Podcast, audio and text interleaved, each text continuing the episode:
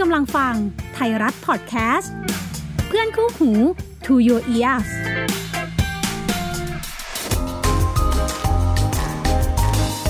SME Scale Up brought to you by ธนาคารกรุงเทพ สวัสดีครับ ขอต้อนรับทุกท่านเข้าสู่ SME Scale Up Podcast นะครับ กับผม Danny Blessing ครับ Podcast ที่เราจะมาร่วมพูดคุยกับผู้ประกอบการนะครับ ถึงเส้นทางธุรกิจตั้งแต่วันแรกสู่ความสำเร็จ รวมถึงเราจะร่วมค้นหาเคล็ดลับ Scale Up พร้อมกับเทคนิคดีๆ ที่ SME มือใหม่นะครับสามารถนำไปปรับใช้กันได้ครับสำหรับธุรกิจที่วันนี้เราจะมาพูดคุยกันนะครับ ถือว่าเป็นธุรกิจที่ประสบความสำเร็จนะครับ และก็น่าสนใจมากๆ เป็นการต่อยอดจากการเป็น partner กับบริษัทต่างชาตินะครับ ด้วยการนำผลิตภัณฑ์ที่มีคุณภาพ ที่เป็นที่ยอมรับอยู่แล้วทั่วโลกนะครับ มาพัฒนา พื่อที่จะเป็นสินค้าที่ตอบโจทย์กับลูกค้าในประเทศนะครับ รวมถึงในภูมิภาคเรามากขึ้นด้วยนะครับ ซึ่งวันนี้นะครับเราอยู่กับเรียกว่าเป็นประธานกรรมการบริหารบริษัทเลซี่บอยประเทศไทยนะครับ คุณธนากรเกษตรสุวรรณครับ สวัสดีครับ คุณธนากรครับผมครับถือสว่าวัวันสดีนี้ครับเป็นเกียรติมาก ๆ เลยนะครับครับ จริง ๆคำถามแรกที่ปกติผมจะต้องถามก็คือ อยากใช้แนะนำ Product หน่อย แต่ผมเชื่อว่าคุณผู้ฟังส่วนใหญ่น่าจะรู้จักเป็นอย่างดีอยู่แล้วสำหรับ Lazy Boy นะครับอย่างนั้นให้คุณธนากรนะครับ อธิบายถึง Lazy Boy ประเทศไทยแล้วกันนะครับ ว่าบริษัทเป็นมาอย่างไงบ้างครับขอบคุณครับ ข้อมูลคร่าวๆที่อยากจะให้นะครับก็คือ l a z y Boy เนี่ยเป็นสินค้าเฟอร์นิเจอร์บอกว่าเป็นเก้าอี้นั่งนอนสบาย บางคนเรียกว่าเก้าอี้ปรับเอนนอน สินค้า l a z y Boy เป็นสินค้าที่มีฟ u n เดชันที่นานมากนับถึงปีปัจจุบันน่าจะประมาณ 96 ปี 96 ปีเลยคใช่รับครับ เกือบใช่ครับร้อยปีแล้วนะฮะ อีก 4 ปีจะครบร้อยพอเติบโตถึงจุดหนึ่งเนี่ย ต้องยอมรับบริษัท Lazy Boy ก็เข้าตลาดหลักทรัพย์ New York Stock Exchange นะครับ ถือว่าเป็น leading brand อันดับต้น ๆ ของโลก แล้วก็ success มาโดยตลอด Lazy Boy ประเทศไทยเนี่ยเป็นการร่วมมือกัน joint venture ระหว่างทางฝั่ง Lazy Boy USA กับทั้งเรา แต่ด้วยความที่สินค้า Lazy Boy เนี่ยเป็นสินค้าที่ตัวใหญ่ครับการขนส่งในการ Import เข้ามาจากอเมริกาเข้ามาที่ประเทศไทยเนี่ยจะมีต้นทุนที่สูงมากนะครับ แล้วก็จะไม่คุ้มขณะเดียวกันมันก็มีเรื่องของต้นทุนในเชิงของภาษีที่รัฐบาลไทยเก็บ luxury tax import tax ครับก็เลยไม่เป็นเหตุเป็นผลที่จะนำเข้ามาได้ แล้วเปิดตลาดที่จะเติบโตได้มากขึ้น ก็เลยคิดว่าเป็นจุดสำคัญที่ทำให้เราคิดว่าเราควรที่จะหาวิธีการที่ผลิตในประเทศไทยได้ พูดถึงเรื่องของการผลิตนะครับ ปัจจุบันเนี่ยหลาย ๆ ท่านก็ยังนึกภาพว่า Lazy Boy เป็น Lazy Boy ที่เป็น global brand แต่หลายท่านอาจจะยังไม่ทราบว่า Lazy Boy ที่ตอนเนี้ยจัดจำหน่ายอยู่ในทั้งประเทศไทยเอง แล้วก็ประเทศใกล้เคียงประเทศในภูมิภาคเรา ตอนนี้กี่ประเทศนะครับ ที่กำลังการผลิตอยู่ที่ Lazy Boy ประเทศไทย ขณะนี้เนี่ยเรา export อ่ารวมทั้งขายในประเทศไทยเนี่ยเอ่อมากกว่า 30 ประเทศ 30 ประเทศผลิตที่บ้านเราไปและที่บ้านส่งอเราอกนี่แหละครับใช่ครับโอ้เน้นในภูมิภาคเอเชียเป็นหลักเราเราเน้นตลาดเอเชียแปซิฟิกฮะ ช่องทางการจัดจำหน่ายตอนนี้เป็นยังไงบ้างครับสำหรับ Lazy Boy ประเทศไทย คือวิธีการจัดจำหน่ายเนี่ยถ้าเป็นการส่งออกทั้งหมดนี้เนี่ครัยบเราจะมีการเขาเรียกว่า appoint distributor หรือ wholesaler ในประเทศนั้นๆ ให้เป็นคนดูแลนะครับเอาสินค้าเราเข้าไปขาย ประเทศไทยก็เช่นเดียวกัน เรามีบริษัทชื่อ Global Venture นะครับเป็นคนที่ดูแลทำการตลาดครับแล้วก็ทำการจัดจำหน่ายสินค้า La-Z-Boy ในประเทศไทยเช่นกันสิ่งที่เราทำกันก็คือว่าเราช่วย dealer เราหรือว่า distributor เราเนี่ยในเรื่องของ Marketing ครับนะ จะเป็นเรื่องของ Marketing Contents นะฮะ Promotion Campaign ในเรื่องของการ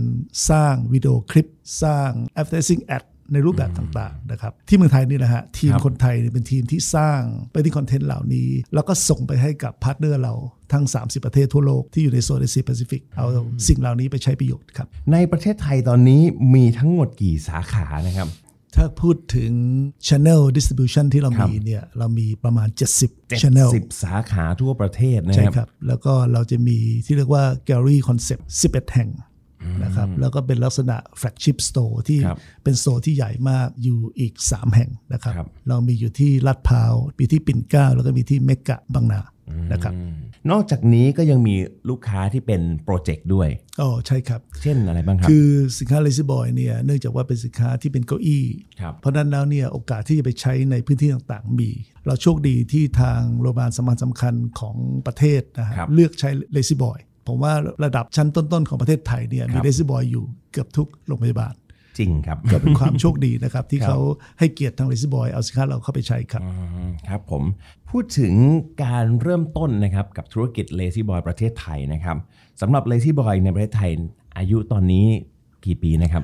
25 ปีแล้วครับ เราเรา25เราปี founded ในปี 1998 ครับ ครับ 25 ปี ถ้าย้อนไปถึงตอนนั้นนะครับ เริ่มต้นเป็นไปมายังไงครับ ธุรกิจ Lazy Boy เนี่ยเกิดขึ้นก็เพราะว่าตัวผมเองเนี่ยโดยส่วนตัวเนี่ยทำธุรกิจเฟอร์นิเจอร์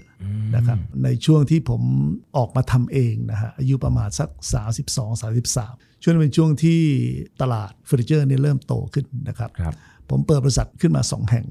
ใกล้เคียงกันนะฮะบริษัทแรกคือบริษัท Excellent Form บริษัทนี้จะทำธุรกิจเฟอร์นิเจอร์ออฟฟิศเฟอร์นิเจอร์ kitchen cabinet แล้วก็ bedroom เฟอร์นิเจอร์นะครับอีกบริษัทหนึ่งชื่อ Interspec Group อันนี้เนี่ยเราจะทำในเรื่องของ Trading ครั House บนะครับซึ่งเป็นธุรกิจที่เราเนี่ยจะเป็นคนที่เดินทางไปประเทศแคนาดากับประเทศอเมริกานะครับแล้ว work กับพวก retail store ทั้งหลาย ว่าเขาต้องการอะไรนะครับซึ่งเราพอดีผมคุ้นเคยเฟอร์นิเจอร์ เพราะว่าเราเป็นเจ้าของโรงงานเฟอร์นิเจอร์ เพื่อนๆก็เป็นเจ้าของโรงงานเฟอร์นิเจอร์เราเลยช่วยทำตลาดเฟอร์นิเจอร์ให้กับเพื่อนๆเรา Lazy Boy เนี่ยในยุค 30 ปีก่อนนะครับเข้ามาเมืองไทยครับโดยผู้นำเข้าหลาย ๆ เจ้าเลยนะฮะนำเข้ามาตัว 2 ตัว 4 5 ตัว เอามาขายกันครับบางคนก็เปิดร้านก็มีหลายรูปแบบนะครับครับผมกับเพื่อนก็อยู่ในขายนี่เหมือนกัน ที่เอาของ Lazy Boy เข้ามาขาย เพคุณราะฉะนั้นที่คุณธนากรบอกว่าตัวหนึ่งแปดหมื่นเก้าหมื่นแสนหนึ่งเนี่ยนะฮะคือเป็นยุคนั้นที่ว่ามันน่าสนใจเพราะเป็นครับเก้าอี้ที่นั่งสบายจริงอืมหลายคนก็เอากลับมาจนกระทั่งเราเห็นว่า เอ๊ะทำไมเราไม่คุยครับกับบริษัท Lazy Boy ในฝั่ง USA ว่าเขาสนใจไหมนะครับทำไมถึงคิดว่าแบรนด์เนี่ยนะครับ Lazy Boy ซึ่งเป็นเฟอร์นิเจอร์สัญชาติอเมริกันแล้วกันนะครับ ถึงกล้ายอมรับเรา แล้วก็กล้าตัดสินใจให้เราเปิดโรงงานในประเทศไทยครับ อันนี้เป็นคำถามที่น่าสนใจ ผมเข้าใจเองนะครับว่าเนื่องจากผมทำธุรกิจกับอเมริกาแคนาดานานพอสมควรครับ ก่อนที่จะได้มาคุยกับ Lazy Boy เป็นเรื่องเป็นราวนะครับ ผมว่าทุกๆดีลที่มันเกิดขึ้นเนี่ยต่างต้องศึกษาซึ่งกันและกันนะฮะเขาศึกษาผมผมศึกษาเขาครับนะฮะผมมาศึกษาเขาอยู่แล้ว เพราะว่าเขาเป็นบริษัทใน New York Stock Exchange น่าสนใจอยู่แล้ว แล้วก็แบรนด์เขาสตรองมาก เขาศึกษาผมก็เช่นกัน เข้าใจว่า ผมมีพักพวกหรือมีเพื่อนในวงการธุรกิจครับเฟอร์นิเจอร์เนี่ยที่รู้จักกับกลุ่มพวกเขากัน เขาก็ได้คุยได้เช็คราวว่าผมเป็นคนประเภทไหนยังไงครับนะครับ แล้วก็ด้วยเหตุผลเหล่านั้นเนี่ยแล้วก็การ intentionally ที่เรามี strongly เนี่ยแล้วคุยกันอย่างชัดเจน ทุกอย่างเราชัดเจนหมด แล้วก็การที่ผม propose ตั้งแต่แรกว่าเราจะใช้บริษัทตรวจสอบบัญชีที่เป็น Price Waterhouse Cooper เราไม่มีทีมไม่มีอะไรแดงสิ้นครับทุกอย่างต้อง bring in นะฮะ ต้อง bring in ผู้จัดการโรงงาน bring in ที่เป็นโฟร์มันแต่ละครับคนเข้ามา แล้วก็ bring in คนงานเข้ามา แล้วก็จับเทรนว่าต้องทำสินค้ากันยังไงครับเริ่มต้นนับจากศูนย์นะฮะศูนย์นะไม่ใช่นับจากหนึ่งไม่ใช่นับะคจากหนึ่งนับจากศูนย์ก็คือเริ่มต้นใหม่หมดครับนะฮะก็ยอมรับว่าเราเริ่มต้นจากการที่เราไม่ได้มีโรงงานเอง เราเช่าโรงงานนะครับจากเราตอนเช่าโรงแรกงานสุดเลยแรกสุดเลยเป็นการเช่าเพื่อที่จะ โรงงานทำตัวให้พร้อมก่อนครับคือคือผมมีความเชื่อว่าจะทำอะไรเนี่ยต้องทำให้พร้อมก่อน เราก็ทำในเรื่องของเทรดเรื่องคนจนกระทั่งทีมทุกอย่างครบเรียบร้อยครับแล้วเริ่มผลิตบางส่วนจนกระทั่งเรามั่นใจว่าเราทำได้แน่นอน ถึงขนาดนี้เราก็ขยับแล้วฮะ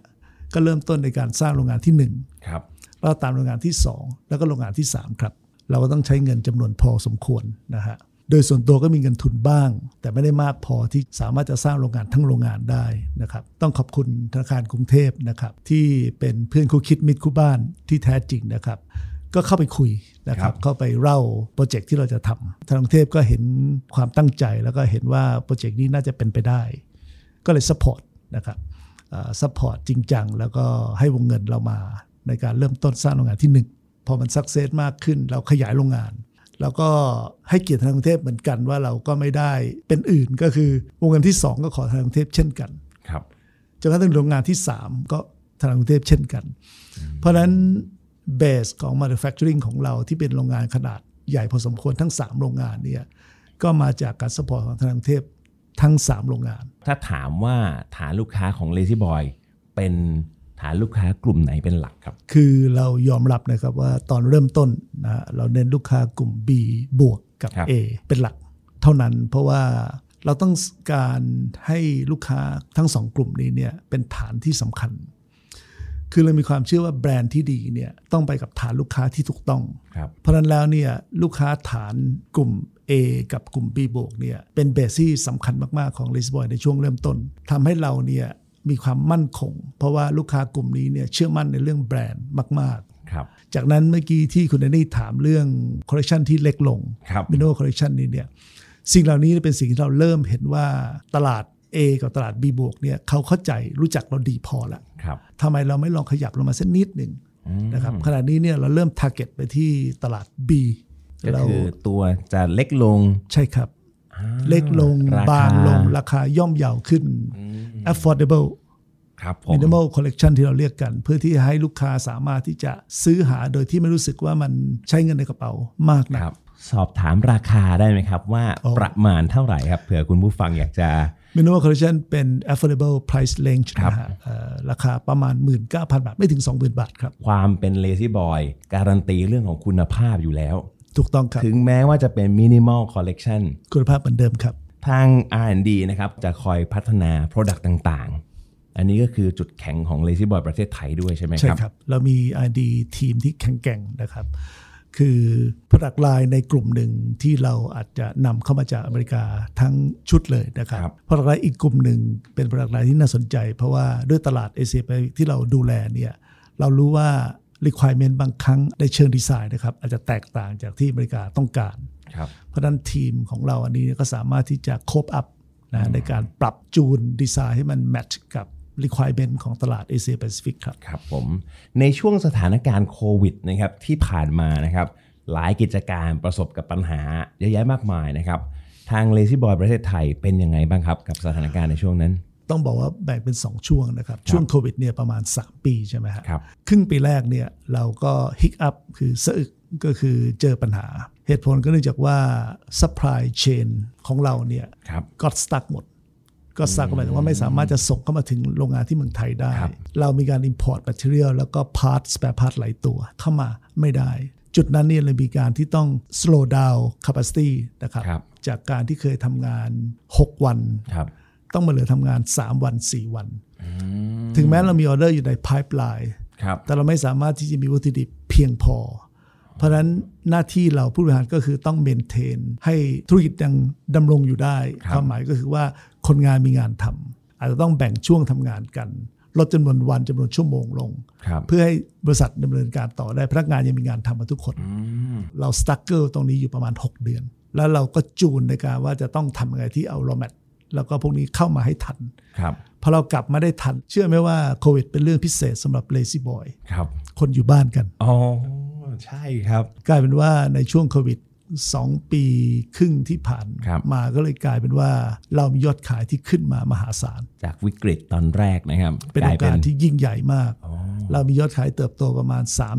30-50%สำหรับธุรกิจที่มี partner เป็นต่างชาตินะครับ อย่าง Lazy Boy ประเทศไทยเนี่ยนะครับ Material ก็คือส่วนใหญ่ต้องนำเข้าจากอเมริกาเอ่อไม่ได้ทั้งหมดนะฮะ คือครับวัตถุดิบหลักของ Lazy Boy จะมีแม c ค n ิซึมซึ่งเรา Import จาก USA ทั้งหมดครับ วัตถุดิบตัวที่ 2 คือพวกหนัง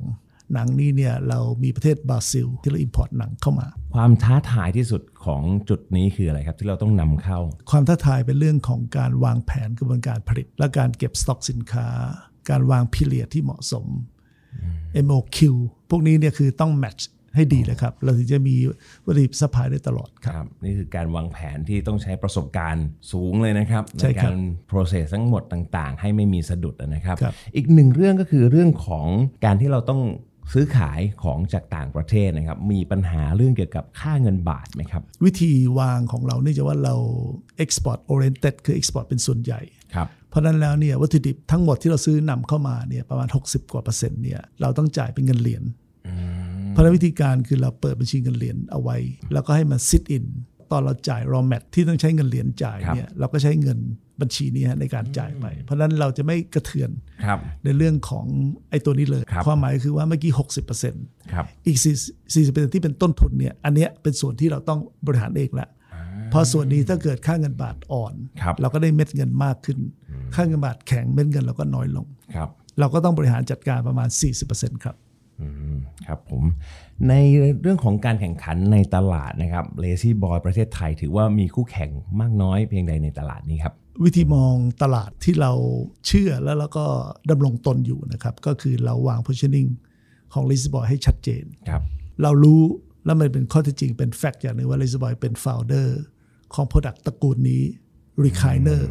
เพราะฉะนั้นแล้วเนี่ยไม่มีใครมาแข่งกับเราแล้วครับครับ เพราะฉะนั้นวิธีการมองผมคือเราแข่งกับตัวเอง ว่าตัวเองเนี่ยต้องทำอะไรบ้างให้ maintain status ของการมี good positioning อย่างนี้ได้ต่อไปครับ พูดถึงฟีเจอร์การใช้งานนิดหนึ่งนะครับ ว่าครับมีอะไรที่เป็นจุดเด่นพิเศษแตกต่างจากแบรนด์อื่น ชัด ลักษณะของ mechanism ของ Lazy Boy ครับเป็น mechanism พิเศษนะครับที่เขาเรียกว่าปรับเอนไปพร้อม ๆ กันขณะเดียวกันเราสามารถจะแยกส่วนในการปรับเอนได้ mechanism คนอื่นเนี่ยหลังพิงกับตัวที่นั่งเนี่ยมันจะไปพร้อมกันครับของเราเนี่ยแยกส่วนปรับได้หมดนะฮะพิงหลังก็ค่อยๆปรับครับ ที่นั่งก็ค่อยปรับ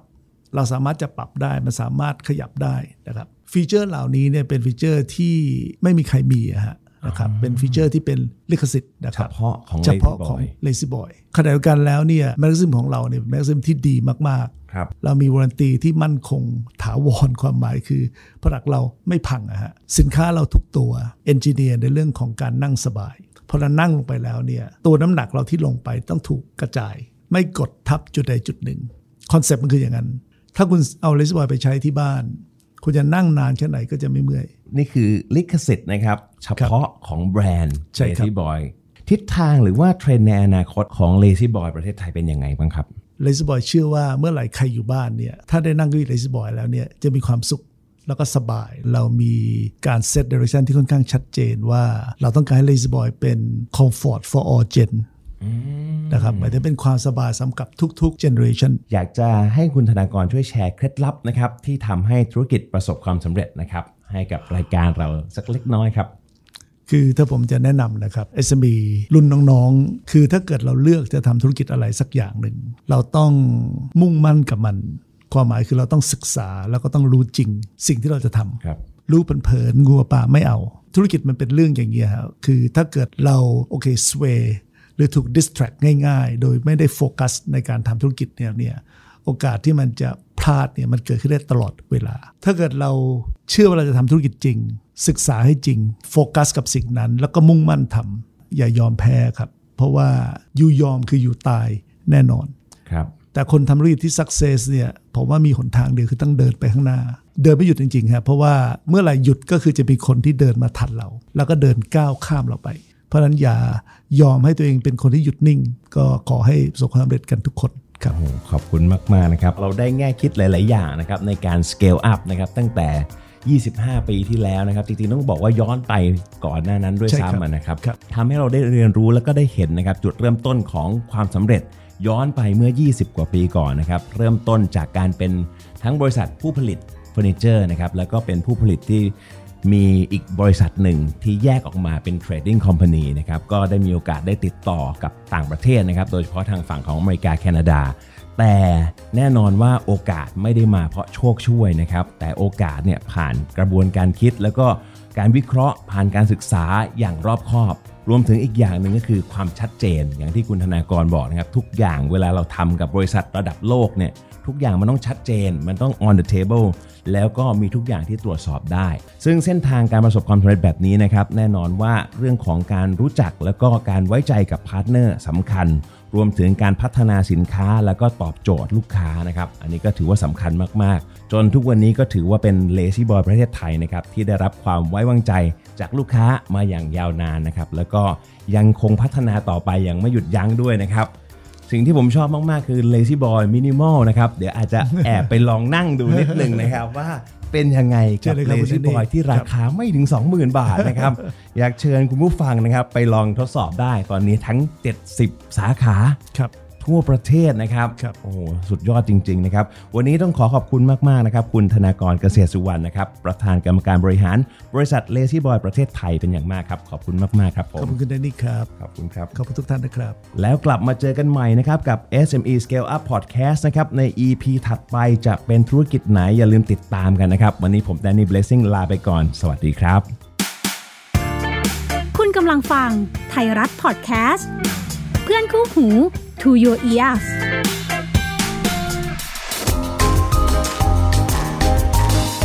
SME Scale Up brought to you by ธนาคารกรุงเทพ